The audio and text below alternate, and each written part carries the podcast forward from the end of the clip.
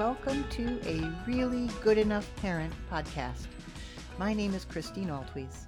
I'm a licensed marriage and family therapist, and for 30 years I worked in intercountry and domestic adoption and family counseling.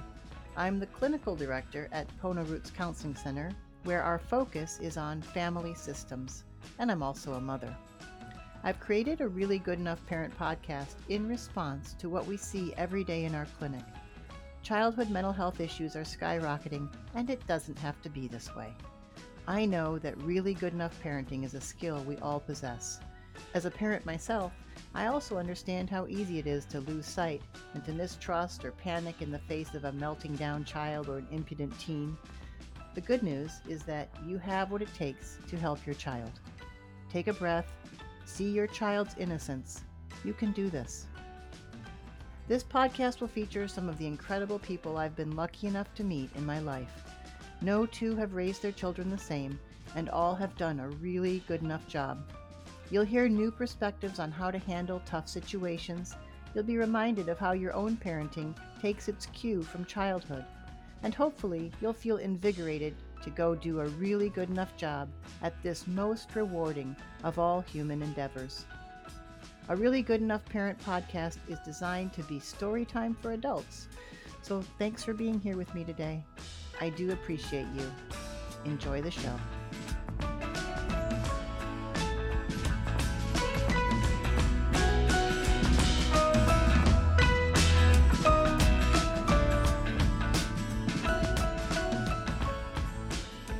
Coming up on a really good enough parent podcast, I'm so excited to bring to you my dear longtime friend, Kristine Castagnaro. Christine is the proud mother of two wonderfully smart young women. She currently serves as the Chief Operating Officer at Western States Cancer Research in Denver. Prior to that, Christine was the COO at Hawaii International Child here in Honolulu. Christine's life story comes in many interesting chapters, and in this episode, we'll just hit a few of those. You can find out more about her in the show notes. I was so excited to have Christine on, and without giving too much away, we'll leave you with this. Christine's two teenage daughters adore her, and her personal motto is dignity and grace. So without further ado, I give you my interview with Kristine Castagnaro on a really good enough parent podcast.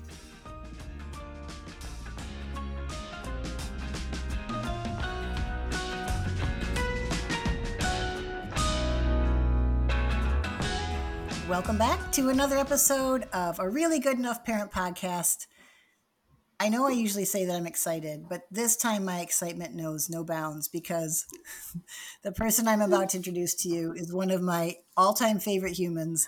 And I can say that because not only do I know her as a friend, but I've also worked very closely with her for many years. So I got to see really up close and personal what a brilliant mind she has and what a charming person she is and what a great sense of humor she has. Uh, and on top of that, she is actually a really good enough parent to two of my favorite young female humans. Actually, I don't even know if they both still go by female, so I just maybe said something not accurate. We're off to a good start. Okay, we'll get into that in a minute. Without further ado, I give you my dear friend, the better looking Christine, Kristine Castagnaro. Welcome. Hi. Do you remember years ago we said we were going to do this? Yes. And then you went and did it. And then I took seven years to get on board. And then you stopped. And now here we are. Here we are. Here we are. Um, so yeah, we'll we'll definitely need to talk about that thing you did years ago that was so amazing. The uh, blog, podcast, website, everything. But let's start at the beginning because that's where I usually like to start. Tell me about yourself. Tell me about your childhood, dear friend Christine. Well, thank you actually for asking me to be here. I feel like I am the definition of the title of your podcast. So this is probably the only podcast we'll ever do. It's just because it's so well suited towards me. So thank you. Uh, I grew up in Buffalo. Um, my and then ended up in Hawaii for 20 years, where you and I met and worked very closely together. Shared an office actually, and um, I grew up uh, as a church kid. My sisters and I were raised in the Baptist church. And then somewhere in my teenage years, we were we moved to a Presbyterian church. Even though I believe our Baptist church was started by my grandfather, um, we moved to a Presbyterian church because my mom wanted us to have more um, more rigorous teaching of the Bible in our lives, and so we moved to a Presbyterian church. And I had a lovely childhood. It was actually really, really wonderful. Um, it got a little bit more difficult when I decided to pull away from the church, but that didn't happen until 19, 20, 21 in there. You were 19 or 20, not in 1920. No, I was 19 or 20. For people who can't I see look this great. on your podcast, she looks great for 120. okay. She Yeah. actually is the better looking of us. I'll say that Yeah. a few times throughout the podcast. okay, so the church topic is um it's a big one. Mhm. And if we're talking about how we raise our kids and what we chose to do or not do from our childhood, that's a definite point of departure um, for Mhm. you. Mhm. And it just came out of personal choice. And as you said, you grew up happy. You grew up with loving Mhm. parents. You grew up with sisters who you adored. Yes. Um, Yes, very much. I actually um, was very happy growing up, partly because I was in such a bubble. I had our church community, our church family. Um, I had my neighborhood that I ran all around. You know, I had the freedoms I thought I should have.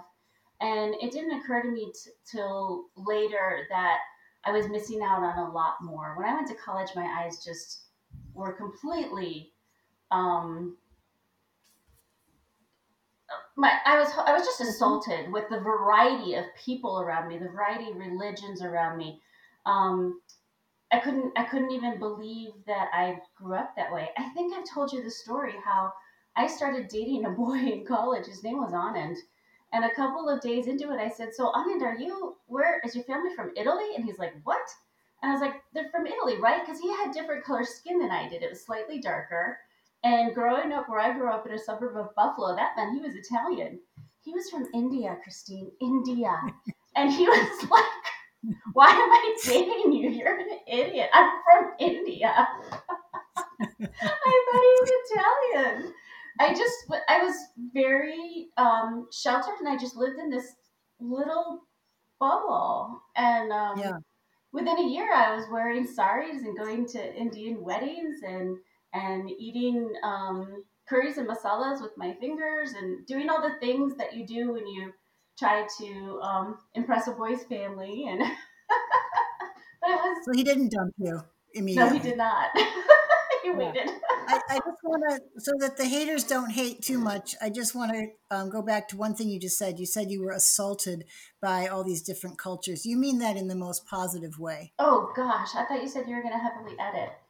I was, I felt unprepared by the variety of, um, I felt uneducated. I felt unprepared. I felt um, stupid because I just didn't know a lot. And it was wonderful because it opened my eyes and it was like I learned so much more than economics in college. I learned about other cultures that I had never even experienced, never even knew existed um, started watching different types of movies, going to different types of places, going to different religious services. I think um, I think it was in college when I went to my first synagogue too. It was really uh, I keep saying eye opening, and that's so cliche, but that's really what happened. Yeah. And so the curious point for me is you grew up in this bubble of white Baptist, upper New York, upstate New Yorkishness. Mhm. And somehow when you went off to college, also initially in New York, Mm-hmm. Uh, yeah, I this all happened for me junior year of college when I transferred to University of Rochester. Yeah, which was first- a more diverse population at that school. Very much so, compared to what I grew up in. Yeah, yeah, and then and then once I had it, I never wanted it to go away. One of the many reasons why I love you so much. So you graduated from college and you went off to Atlanta to work for CNN. I'm just kind of fast forwarding. oh my gosh, yeah. I don't know how you remember this You were a com- I remember everything. You were a computer genius. I know that, and an Yeah, economics genius, Mm. uh, which is why we get along so well because you do all the things that I can't Mm. even fathom understanding. You do them well. Um, so that's where you met and married your. Uh, that's I met my, and married my husband um, Russell in 1995 in Atlanta, Georgia, and we were married until um, 2013, and we have two beautiful daughters. Um, my oldest is 18. Her name is Zaffron, and she just went to University of Georgia. She's a freshman. Go dogs! And then And I. she got into a sorority. She did.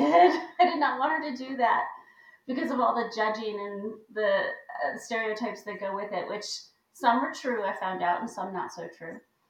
Um, and then my Can I just say about Zaffy though? Mm-hmm. She's like if one if one is dealing in stereotypes, she is Mhm. about the least sorority-ish stereotype you would ever imagine. I agree. Um, I agree. so she give your ended up- kids all the latitude to do what they need to do. I guess is the answer to that one. Yeah, I mean, I told her how I felt about it. I told her I kind of wished she wouldn't do it. And if she decided to do it, I would support her 100%. And I did, and it made me a wreck. Um, and she handled it like a champ. And she handled it just the way I hoped she would. And I didn't give a ton of advice, I just was there. I was just supportive. And it worked out. And she ended up believe it or not, she ended up in the only the sorority at UGA that has the most diversity. They accept all women, and um, I love that. And I love that that's what she chose and you know that she went for. Lu- Luyanda, Lulu is 16, and um, we are an adoptive family. And Lulu became a Castagnaro in 2009 when she was two years old. So she's 16 now, and she is also going through a transition. She is changing from our predominantly white school here in Colorado, Douglas County, to a much more diverse high school about 35 minutes away called Rangeview. And um, so I feel almost like an empty nester because she has a car, she has rugby, she she has a job, and so nobody's ever around anymore. So even though I still have her with me, it's it's feeling a lot lonelier around here lately. One Mhm. of the reasons why I, of course, um, wanted to have you on, in addition to all the the aforementioned reasons, is because I do, as I mentioned to you, really adore your daughters, and I really believe that they are spectacular humans. They are strong. They are interesting. They appear to be self-possessed and confident. I know the inside scoop. I know they've struggled with some of the same normal human teenage girl things that most of us Mhm. go through. Um, and yet they are just they feel so triumphant to me and so Hmm. of course i attribute that you know mostly to you tiny bit to russell sorry russell and then some of it's also genetic Yeah. um, but you know so much of it has to do with nurture so let's talk a little bit about how you raised those amazing kids Mm-hmm. Well, first of all, thank you. That you've made my year. So I appreciate what you just said, especially coming from you, because I also know how you parent, and I admire it so much. So that coming from you means a lot to me. Uh, how do I parent my kids? I think the big thing I wanted to do was raise my my girls differently than I was raised. I didn't want the bubble, and I wanted their experiences to be vast and comprehensive. And I also didn't want to raise them in church. So I had to come up with a different kind of community. And in Hawaii, because Russell was born Jewish and I was born Christian, um, we were looking for that community and we did find it in the Unitarian Church. So the girls grew up there um, until we moved away in 2017. So most of their childhood was spent in um, an, a, a church that had no dogma or followed any particular, you know, it, it has Christian and um, um, roots in Judaism, but it doesn't have the same kind of dogma. And so I felt very lucky that we found that place.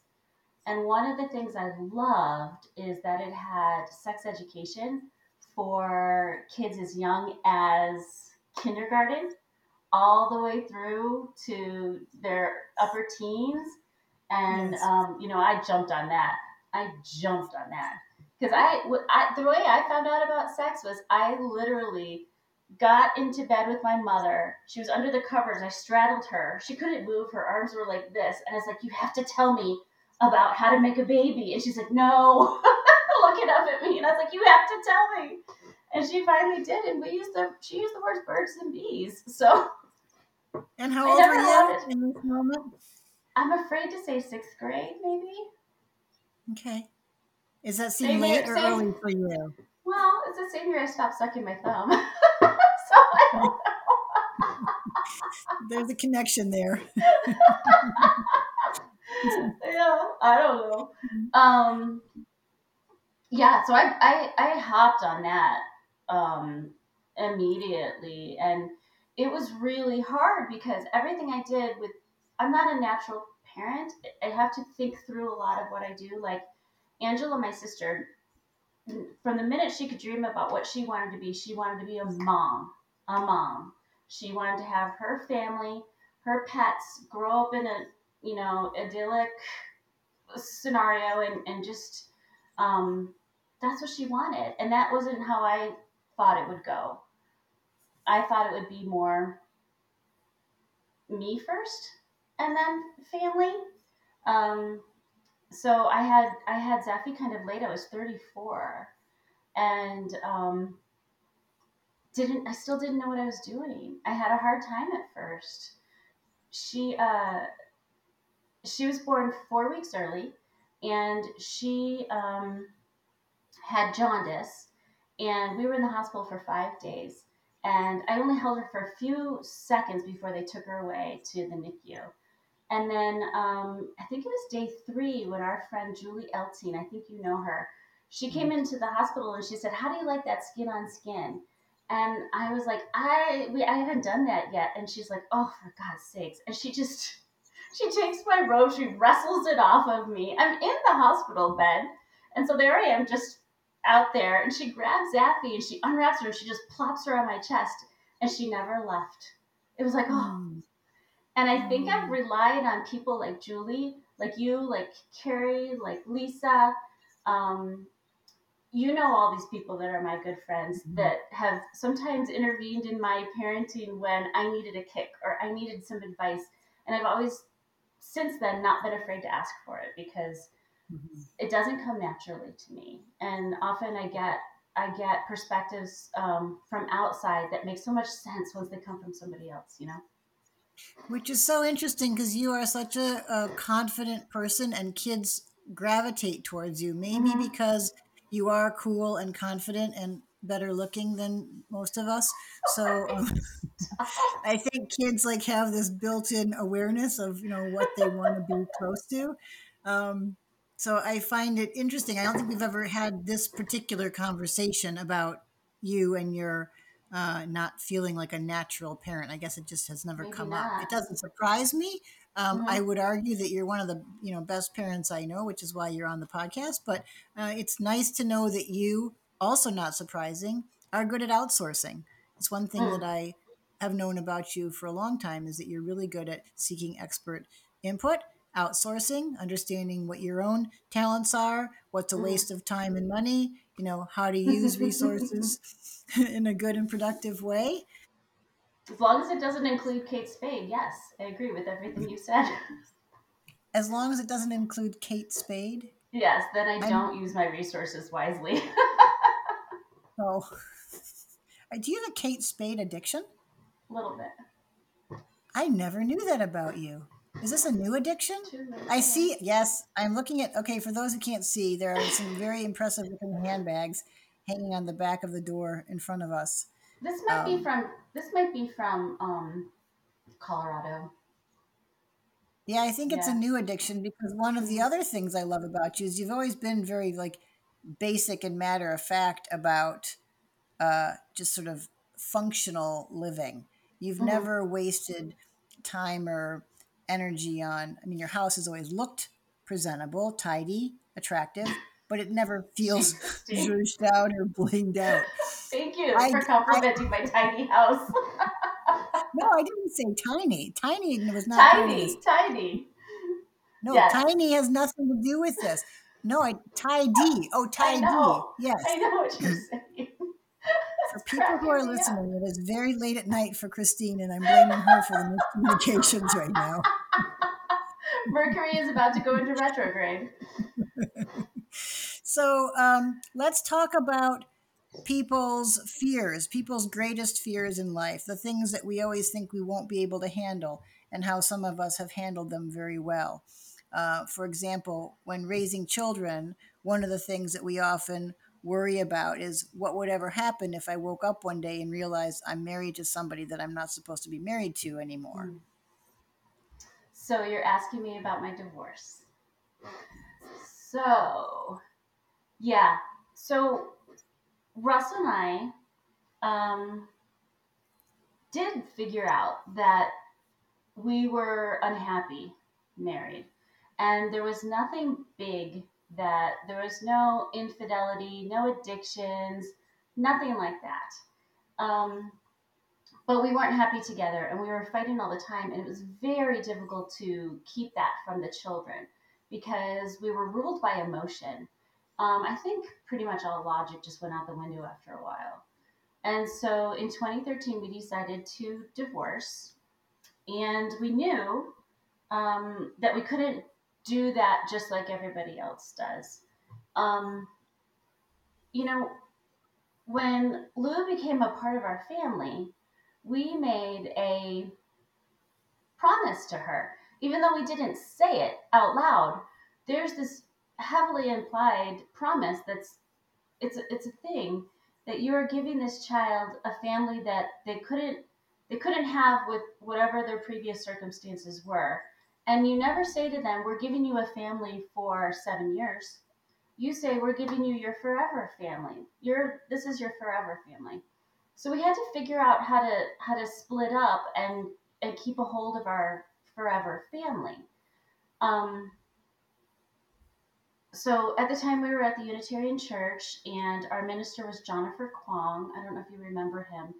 He mm-hmm. suggested we do a a divorce ceremony and it was wackadoodle. It was a it was like we were holding a wedding at our church.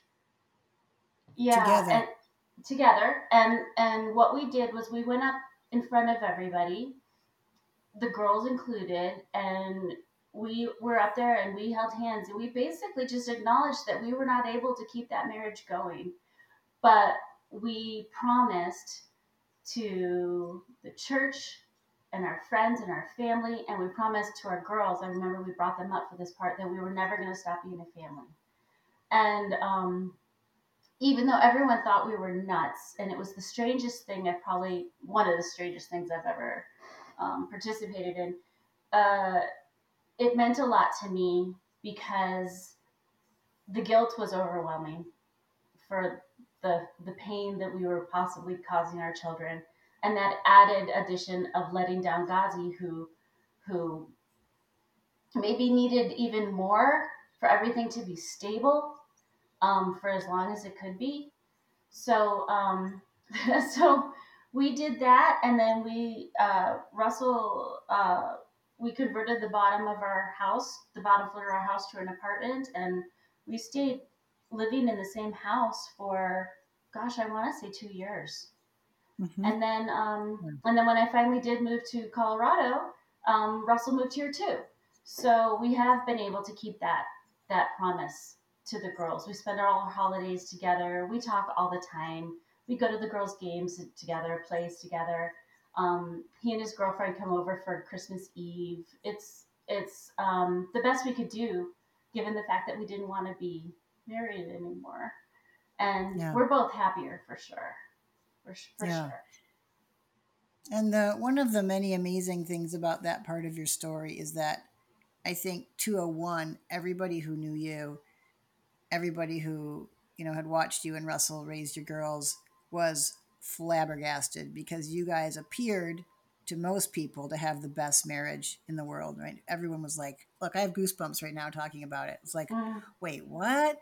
You know, and even how you processed the divorce was so noble and, you know, iconic and uh, thoughtful.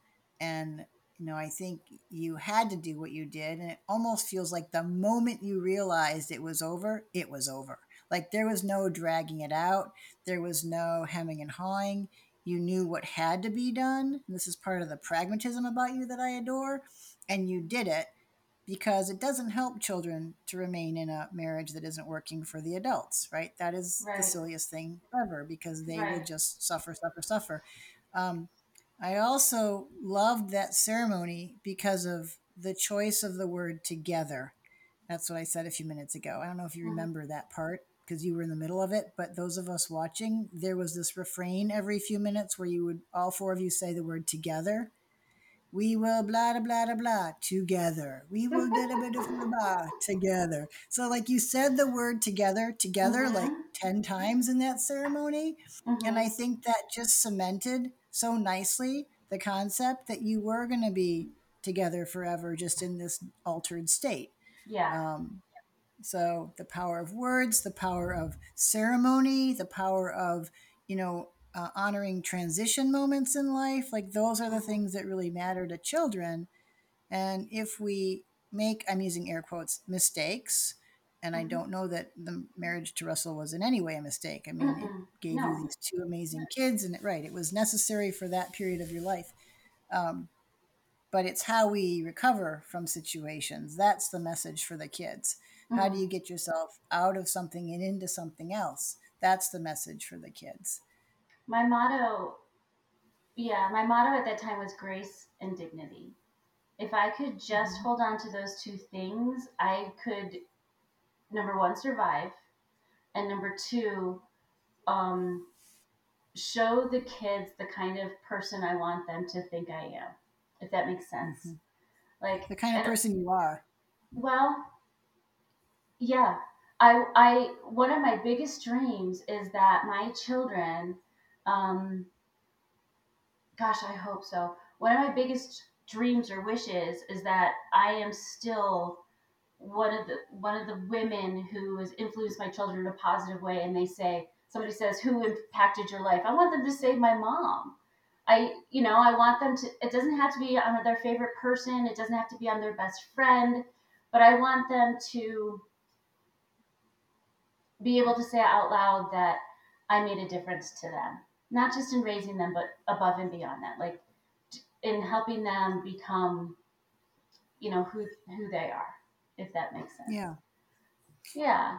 So one of the things about you that I was mulling over before we started recording today was how you've led by example. And going back a little bit for those um, who don't know you and me and how we met, um, we met initially in an executive, nonprofit executive women's directors kind of club, and you were directing a nonprofit economic advice. Sorry, I can't remember what it was called. It was an economic institution. Hawaii Council on Economic Education. Thank you. Hawaii Council on Economic Education. Sorry. All my Economic organizations are a mouthful. I know. Wait till we get to your current one. So, um, so you were doing that. I met you, and then we had lunch, and you said you wanted to adopt, and so um, you adopted through one of our programs in Africa, and I was Mhm. really grateful to be able to be there with you when that happened at some point. And when we got back from that experience, you took me to lunch and said, "Here's all the ways I need to fix your organization." That's Yeah. my recollection of how it went. That's when you offered me a job. You said I was wrong on most of them, and I was. I was. I, boy, I was full of myself. I was like, executive director, she'll get this. I'm just going to tell her everything that's not going well and that she needs to fix. And you took it like a champ. And then you were like, yeah, you don't know what you're talking about. And then you offered me a job at half my salary. Yeah, because yeah, I offered you a job at half your salary. Is that what you said? Yeah. Come Yeah, on, you come on over to the good the good life. Um, and you took it. Uh, Best and then we worked decision. very closely. Best Yeah. decision.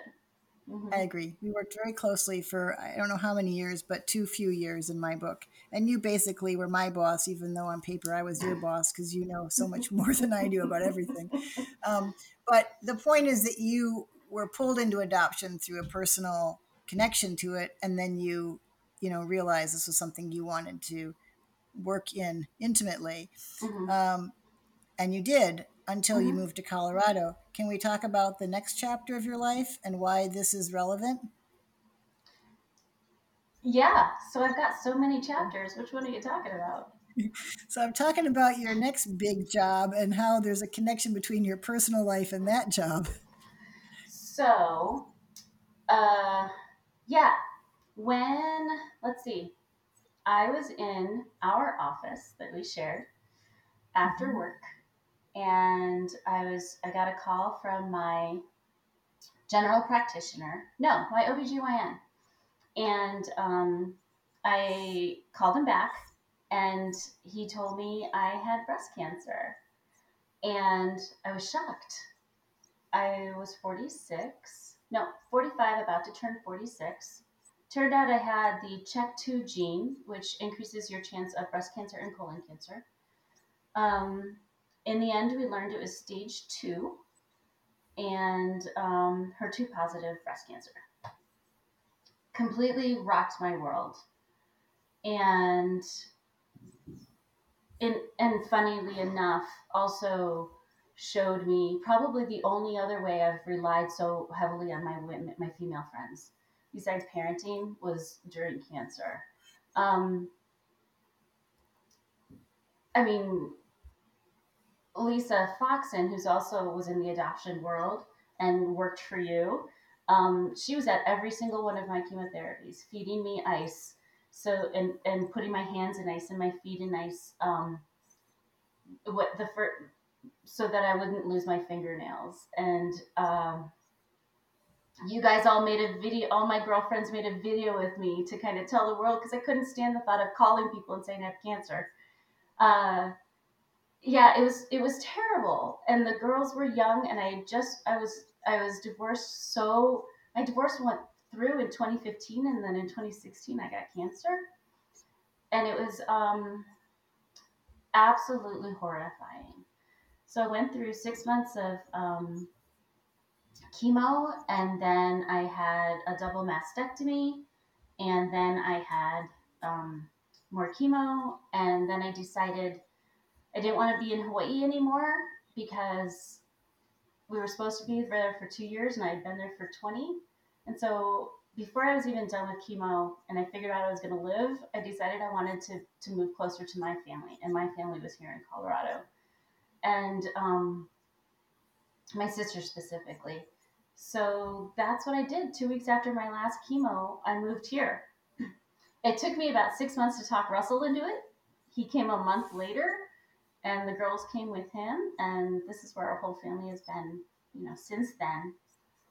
In terms of parenting and cancer, I think I think telling the kids that I was sick was scarier than the telling the kids that we were getting divorced. Because I could make promises about the divorce. I could promise we're still going to be a family. I could show them very easily. And I just didn't know what to, to promise them. When I told them I was sick, I didn't at the time know how it would turn out. I didn't know how I would react to chemo. I didn't I didn't even know exactly what the surgery would be at that time. And unfortunately, Safi had a friend whose mom had cancer, and um, school moms made sure that the, her and I met, and then she died shortly after. So it was a very scary, scary time. And I adopted that thing again of grace and dignity. If I could do it with grace, if I could do it with dignity, then I I could I could show I'm doing the best I could I could do. And I think that's another thing I want my parents to, or my my children to do it, to think about me later when they're all grown up is that she was a trier. You know, like she tried. And she didn't always get it right, And when she didn't get it right, she apologized. And I think that's a super important thing, too. So it was hard to be there for them when I felt so sick and I had no energy. And I don't remember a lot of that time, but I didn't stop working. You set up a couch in our office, and I would put my laptop and I would sleep, and then work, and then I'd sleep. Um, and that made my life a little bit easier. Uh, I I didn't stop having people over. They would just come over, and I would sit there, kind of slumped over. Um, when the chemo, I did chemo in three week um, stints, and by the after the first week and a half, I could pretty much operate somewhat normally. And so I would cook for the kids. We we still did our chores. We still did everything. I tried to make it as non scary as possible, knowing that it was wildly outside of our norm. And they tell me today that um, that they were really scared. They didn't want me to know. They they were fantastic and there's a part of me that wonders if they weren't trying to do their own version of grace and dignity. You know, if they weren't trying to do their own whatever the kid version of that is because they were fantastic. They were absolutely fantastic and I I'm just grateful that they're the kind of kids that they are because they helped out around the house. They didn't complain. I never felt um, more than the normal amount of guilt that you might feel during that kind of situation. Um, but yeah, yeah. And then when I moved to Colorado, um, I couldn't even lift boxes. My my sister p- practically moved me into the house that we moved into, and the girls painted their own rooms and they did all this stuff, and uh, and then I ended up COO of a cancer research organization, Western States Cancer Research Corp. To bring it back to that circle. Yeah. yeah. I don't know if that's really talking about parenting, but yeah. that's a lot about parenting. I think that that grace and dignity thing, like that's what we say about, you know, the most important parenting moments are not what you're telling your kids to do. It's not what you're lecturing them about. It's not, you know, what you really hope in your heart and your mind they will magically pick up on. It's what you model for them, right? Mm-hmm. And so mm-hmm. when you say it's a mystery to you why your kids were so wonderful under pressure and handle themselves with grace and dignity, it's because you've modeled that for them for forever. And you know what what more important time to do that than when you're staring death down and mm-hmm. you know not sure what's coming Mm-hmm. and you still and i remember that about you in those times you had a great sense of humor you never you know snapped or got you know unusually surly with people you you know were very conscious of other ones around you but you were also really good at being direct you know and um, i think that says a lot about you but it also says a lot about how you've parented.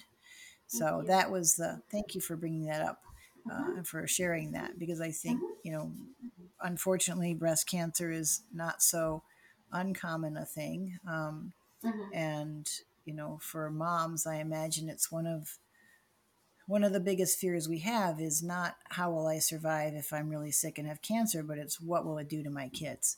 And mm-hmm. that kept me up at night. I actually changed my whole philosophy on life after death because of that. Not necessarily I was worried about I, I, felt like I needed to have something to tell my kids of what I believed in. And before I got cancer, I was very materialistic, or I was very into materialism. You you no longer exist. Too bad, so sad. you know, if you die, that's it. But um, I remember laying in bed one time, thinking not what it, what it, what's it going to do to the kids, but what's going to happen to the kids. What's going to happen to them if I die. And for nights, I could not fall asleep, and it was killing me because killing me because um, I was so sick and I needed to sleep, and I couldn't sleep because I had gotten myself in this terrified situation. And when I finally was able to let that go, is when I reminded myself that I'm not all that, and there's no way I could know that we just cease to exist. How could I possibly know that? I know a fraction of a fraction of a fraction of all the things there are to know. And it's a teeny tiny, tiny fraction every single time. So why did I think that I somehow had that figured out? And it was such a relief. And it was something that I communicated to the kids. And they don't necessarily have that belief, but um, my belief was and is I don't know. I'm pretty sure I haven't even dreamt of whatever actually happens. I haven't thought of it, or I haven't read it in a book. Um, so it's going to be a surprise and an adventure. And it felt, it gave me a little um, piece that I could communicate to them, um, and that I felt good about. And then I felt good about.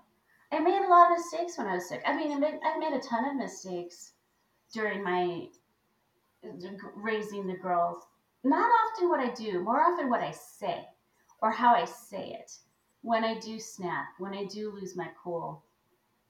Um, and the thing that is also wildly important to the way I parent is that you have to be willing to apologize. You have to be willing to say when you were wrong. And you have to be willing to say you don't know or you don't have the answer you have to be willing to talk about everything, even if you don't have the answers to everything. And um, I know that my girls know that I will I will fess up when I'm wrong, and that's important to me because I don't I'm not somebody who knows it all, and I and and I have a friend who has a child who thinks his mom walks on on water, and I was always like, what what's going to happen when he finds out? what my kids have known. my kids have known the whole time that I'm not walking water. Mm-hmm. But yeah. What you're doing right now is another um, fabulous part of you is that when you don't know something, you often laugh, which puts oh. everyone at ease. And that's, I think, you know, for the kids, it's like, okay, it's safe. She's laughing. It's all mm-hmm. good. She doesn't mm-hmm. know this, and it's not the end of things, right? Right. Um, right. Right. Okay, here's another hot button topic. Um, You're loving this. Uh, I just I want to just remind people who um, who may not know this is that when we did travel together a few times, and whenever we traveled together, people often thought I was your mother, um, even though I'm only a few years older than you. I just told that so, story the other day. yeah. Yeah, it's all right. I'm, I'm just telling it to make myself feel better for anything I'm about to ask you. Oh, you owe me. Okay. So, um, tell us if you if you can about mm-hmm. what it's like to date as a mom because I think for a lot of women, the idea is, and and we don't need you know gory details or uncomfortableness from you, but just um, a lot of women that I have known and love mm-hmm. feel that they need to stop dating or that it's not something they can consider when they have children who are in you know teen preteen years mm-hmm. my feeling about what i experienced you know watching that happen for you is that your girls really benefited from seeing their mom happy and mm-hmm. from seeing their mom working on things and from seeing their mom putting herself out there and trying to be, you know, what she needed to be for mm-hmm. herself. Mm-hmm. Uh, now I've just given away all the answers, but maybe you can mm-hmm. say a little more about what that was like. How scary was it? Why did you decide to do it and, you know, live your life and not just put yourself on ice for, you know, 20 mm-hmm. years? Mm-hmm, um, after Russell and I were through, and he was living in the first floor. I was living in the second floor, and the girls would go up and down. Uh, I fell in love with a woman and basically shocked everybody. And it was a person who was already in our lives, so the girls knew her. Russell knew her. Everybody loved her, thankfully.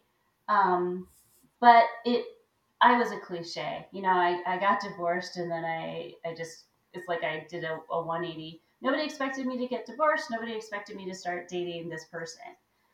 And it was a struggle because the girls had a certain relationship with her. Russell had a relationship with her. I had this relationship with her that changed. And back to that grace and dignity thing, it was it was messy. And I had to choose. I felt like I was actually choosing every day. Do I choose me or do I choose what the girls want? And the girls didn't want the mess. The girls didn't want I think they thought it was too soon and they wanted me to be happy, but they didn't necessarily love what's going on, even though they loved the person. And so it was hard because I would have these conversations with them and say, you know, this is what I need.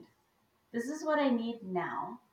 And this is what I'm choosing to do. And if we're not all on board, that's okay. But we got to find a middle ground. And they were happy for, they wanted me to be happy, Christine. They did. I don't know if this struggle that we all went through, if I talked with you about it much at the time or not. As they got older, it became that relationship lasted four years. And then um, I'm here now in Colorado, and just last year I ended a three year relationship with a man who um, who is black, and that was a whole new situation for my girls because here was a man coming into their life who had a completely different vibe, and then also um, had a special relationship with Luyanda because she had this uh, adult black male in her in her life who had who had children of similar ages, and that that could um, teach her things that I maybe didn't think to teach her or didn't know to teach her but not just that, more understand her in a way and what she goes through differently than I could ever understand what she goes through. Yeah. Just so one quick note that we've referred to her as Luyanda and Mgazi. Oh, uh, it's the same person. Mm-hmm. Yeah, no, it just happened a while ago, and that um, she's the daughter that you adopted from a small country in Africa. Mm-hmm. Okay, good. Carry on. Sorry. I, yeah, I don't think I mentioned. So, so my first big relationship was a struggle as a, as our little three unit family, the girls and I. Um, and they were a little bit reluctant to get on that train. The second relationship, um, they loved him and they loved the way it I was happy and they loved the way he and his family complemented and enhanced our lives, if that makes sense. Mm-hmm. So when that mm-hmm. ended, it was difficult for them. It was really difficult for them. And that has made me change my mind about, not change my mind, but give extra thought to how I want to date in the future. Because mm. I thought I was bringing them this, I thought it was a gift to them. It didn't occur to mm. me mm-hmm. that it would go away. And it was mm. almost as disappointing as my divorce. Like here we go again. I'm I here I say, you know, this is the way we're living our life, and look at us, and this is it. And I never prepared them necessarily. I mean, I did towards the end that it might not always be like that, and I felt really mm-hmm. bad. Again, um, they lost too, and Lou lost even more. So it was it was very difficult since then I've been dating, nothing serious, and um, they have really they, they took away from it two different things. Zappy doesn't care. She doesn't want to know. She doesn't need to know. You do you, mom. You be happy. And um, Lou wants details. Who is it? What are they like? I'm sure in her mind, how likely are they to stay around? And um, it's very interesting because it's the first time that they've departed in how they approach how they approach my dating life. But yeah. Okay, it's not my job to make you feel better about your life because there's nothing to feel bad about, but I do need to say this. One of the many things that I love about you is how you manage your dating life with the girls. It was never, and this is part of the sort of the, I think the stereotype is, you know, that when we divorce and we're trying to figure stuff out that we often sort of go off to do this uh, you know sort of separately from the family. Oh, and one of the no. things Mhm. is that you really pulled both of these people into your family. They were intricately connected. Mhm. They were comfortable with your kids. Your kids were comfortable with them. You you comported yourself as a nuclear family from the Mhm. beginning. Yes. You know, with each of these people, you were a Mhm. big happy family, and Mhm. Russell was often a part of the mix Mhm. with both of those people. Yes. So there, the message to the kids, I think, the takeaway, and this is why I think how you've lived your life is so admirable. The takeaway is we do our best, we try things out, we operate with sincere sincerity, Mhm. and and the part about you that I think is a really important message to women is you do have to think about your own needs. It Mhm. doesn't help our kids to watch mom wither up and die. It doesn't help our kids to have mom, you know, sacrifice her own needs for us. That's Yeah. not a good message to send our children. And so, you know, when you say, okay, I, I would like a partner, you Mhm. kids are wonderful, but I need I need an adult person with me.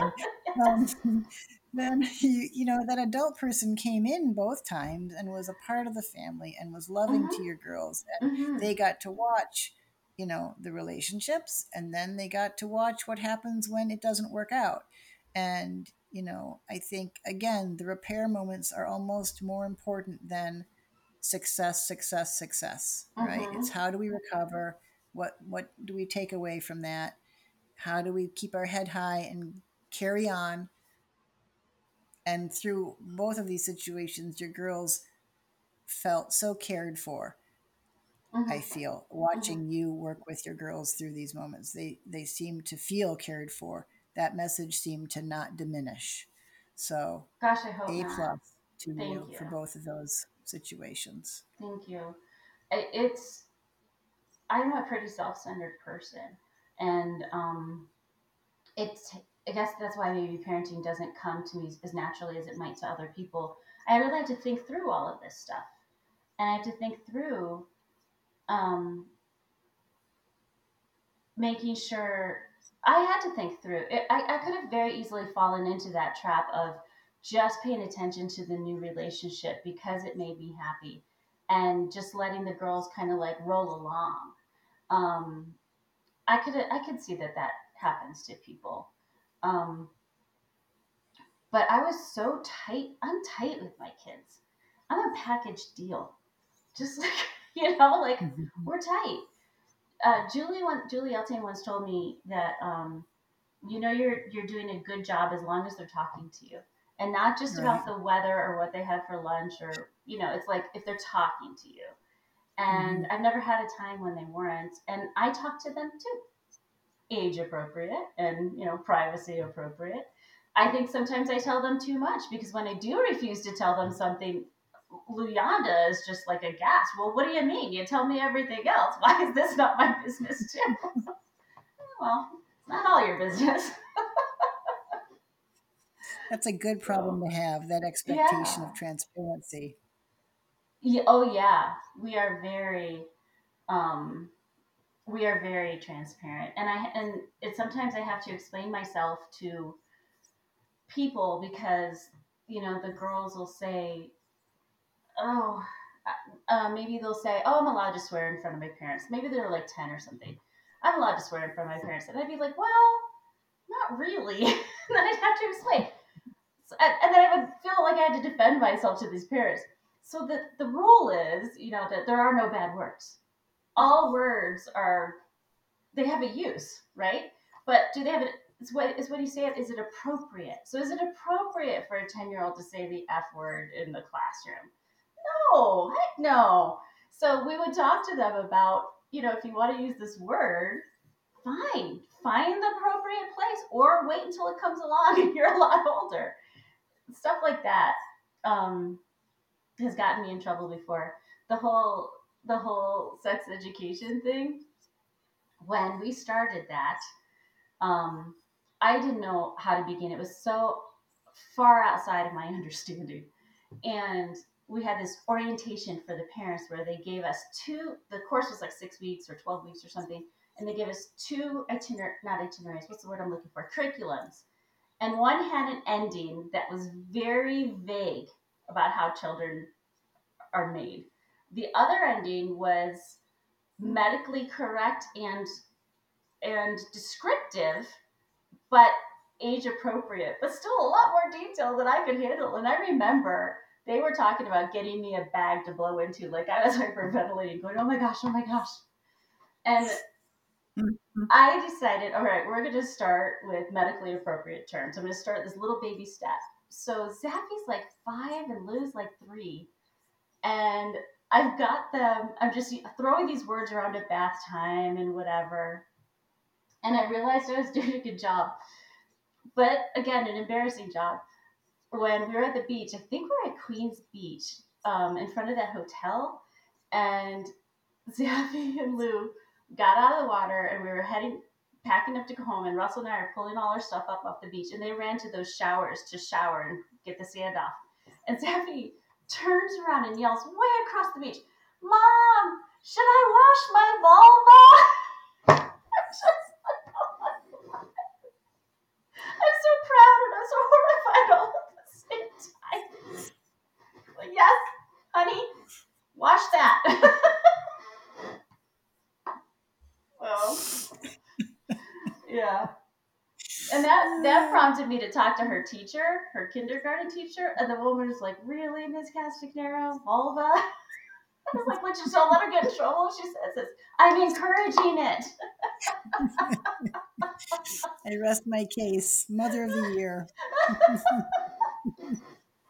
There's so many of those, Christine. There's so many times when the choices I've made have embarrassed me, and then I I defend them and then I debrief with myself at night that that night in bed and I always come down to yeah yeah I would rather look like a crazy person and have my kids have no stigmas around around sex than not you know? And I would rather them have a wide and comprehensive vocabulary rather than feeling ashamed or, or guilty for slipping up and swearing somewhere inappropriate. Like, there's just so many more important things.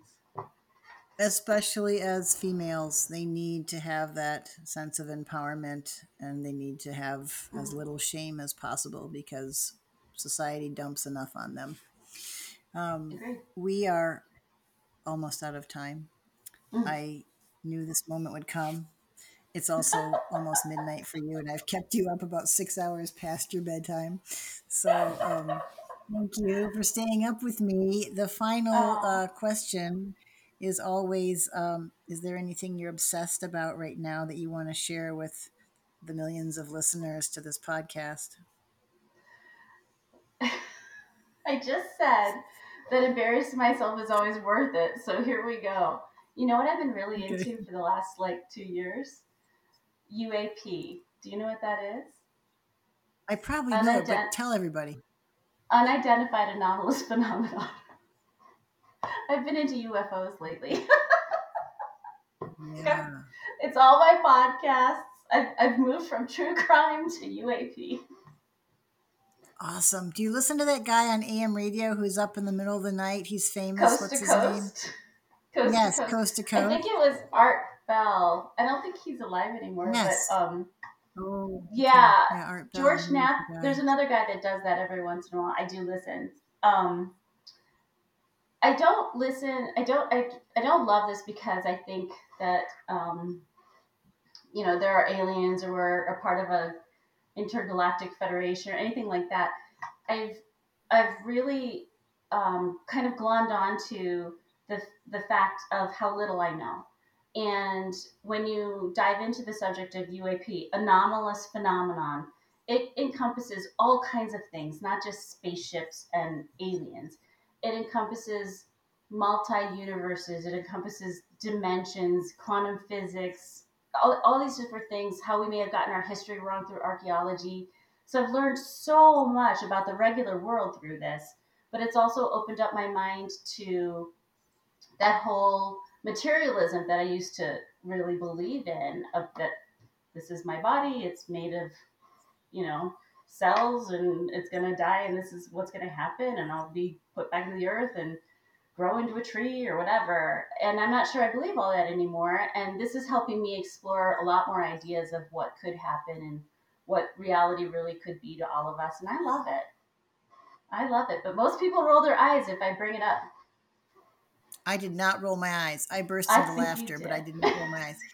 So, I um I have so much to say about this, but I will save it for another time. Maybe if you invite me on to your anonymous, whatever the hell you just said, UFO podcast.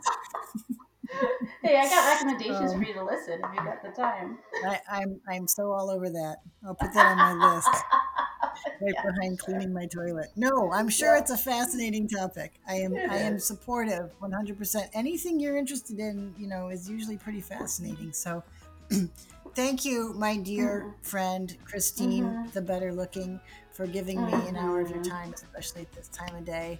I, I had so much fun, and I do sincerely believe that you are a really good enough mother, and I love that about you. So thank you. Thank you. I appreciate it. I love you very much. It was nice to see you. I love you too. We'll talk soon.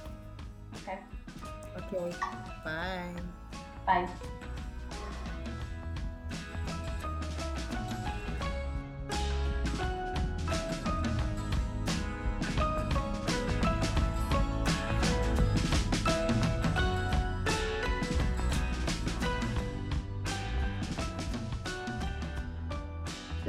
Another episode of a Really Good Enough Parent podcast. If you enjoyed this episode, I'd love it if you'd leave me a rating or subscribe. Subscribing helps boost my ratings, and rating me obviously helps boost my ratings, but only if you liked what you heard. But apropos that, whether or not you do or don't like this, I really do like feedback. So please drop me a line if you'd like. Let me know if there's someone you want me to interview or a certain topic you'd like me to tackle. You can find out more about a really good enough parent podcast on the Pono Roots website at ponoroots.org. That's P O N O R O O T S.org. Pono Roots is a nonprofit program, and if you wish to support our work, donations are always welcome. And with that, I'll leave you a quote from Carl Jung and something that my children remind me of every day. You are what you do, not what you say you'll do. Thank you. Take care. Aloha.